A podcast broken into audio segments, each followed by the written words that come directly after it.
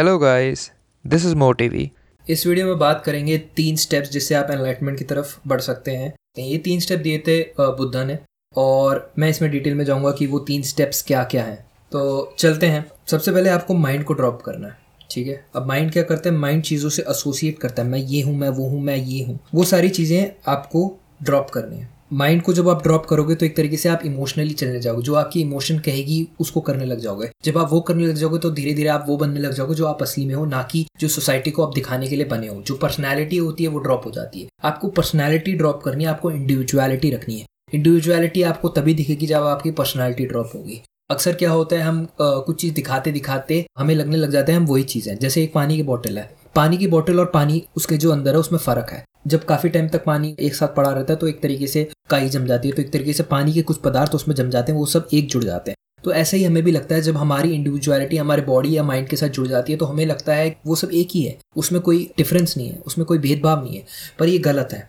बुद्धा ने भी ये कहा था कि आपका दिमाग, आपकी बॉडी आप नहीं हो, आप जो हो उसको पहचानने के लिए आपको अंदर झांकना पड़ेगा। आपको मेडिटेटिव स्टेट में, ध्यान वाली स्टेट में जाना पड़ेगा अंदर तक, तभी आप पहचान पाओगे। मेडिटेशन आप जब तक नहीं करोगे, तब तक आप वो स्टेट पे नहीं पहुँच जाओगे कि आप असली में कौन हो। ठीक है? वरना क्या होता है, एक तरीके से दुनिया आपको टॉर्च लिखा के दिखा रही है, ये देखो, ये चीज़ें तुम हो। ठीक है? बट वो नहीं है। आप जो फील कर सकते हो, असली में जो हो, दूसरों की एडवाइस या दूसरों के कहने के अलावा जो आप हो, वो असली में आप हो। ठीक है? तो वो आपको फाइंड करना है तो सबसे पहले आपको क्या करना पड़ेगा? माइंड ड्रॉप करना पड़ेगा।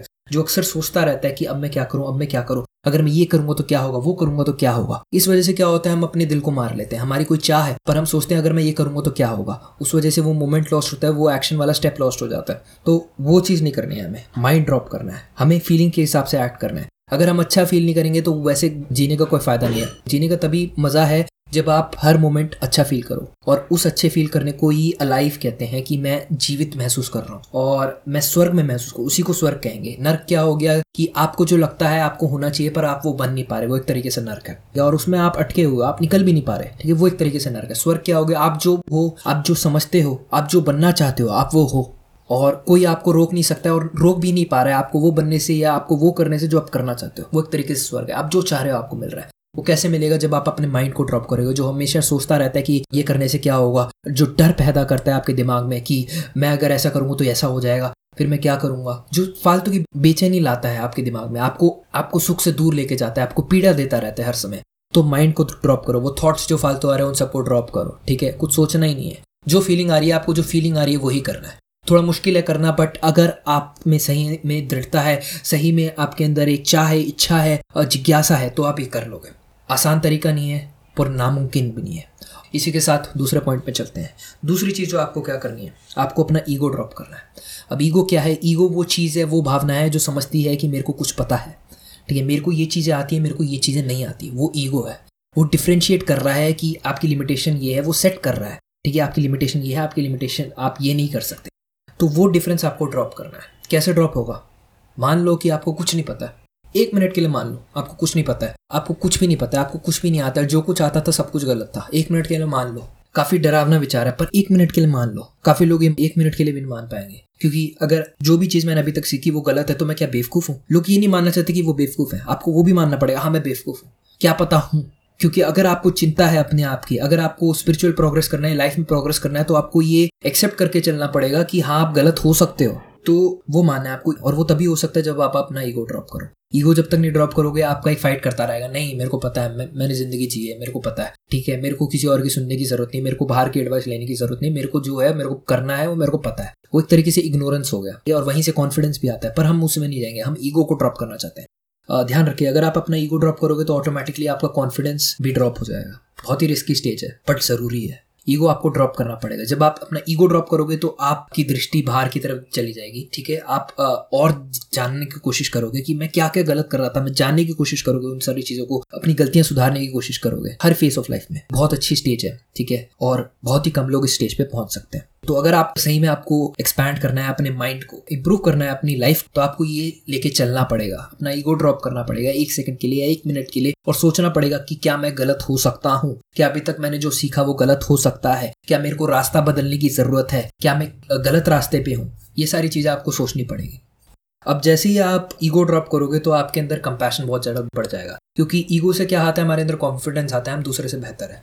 और जब आप ईगो ड्रॉप करते हो तो आपका माइंडसेट कैसा हो जाता है यार? हो सकता है सामने वाले को कुछ हमसे ज़्यादा पता हो, ठीक है? हम उससे जान सकते एक अंडरस्टैंडिंग आ जाती है केयरिंग एटीट्यूड आ जाता है। ईगो और जो कंपैशन है, वो एक तरीके से एक दूसरे के ऑपोजिट है। आप एक स्लाइडर समझो, एक साइड में ईगो है, दूसरे साइड में कंपैशन है। आप एक चीज़ को कम करोगे तो ऑटोमेटिकली दूसरा बढ़ जाएगा। तो कंपैशन बढ़ जाएगा मैक्सिमाइज हो जाएगा। तो इसी पे हम चलते हैं थर्ड स्टेज पे।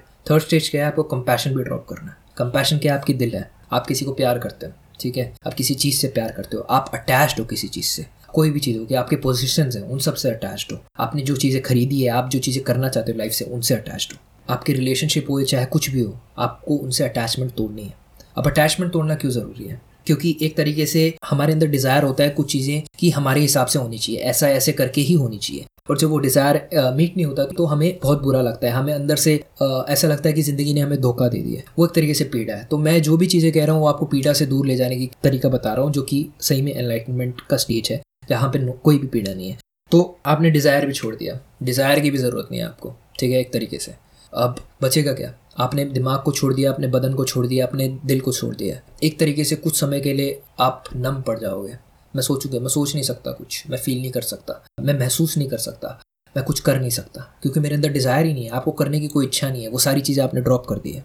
जब आप सारी चीज़ें ड्रॉप कर दोगे, ये सारी चीज़ें हटा दी तो एक तरीके से आपकी कंप्लीट पर्सनैलिटी डिसॉल्व हो जाएगी। जो सोसाइटी ने आपको दी है, जो आपके घर वालों ने आपको दिया है, जो आपके घर वालों को लगता है आप हो या जो आपको लगता है आप हो, ये सारी चीज़ें रिमूव हो जाएगी। एक तरीके से आपके ऊपर से वो पर्दा हट जाएगा। जो आप असली में हो, वो दिखेगा। ठीक है? आपको, अपने आप में।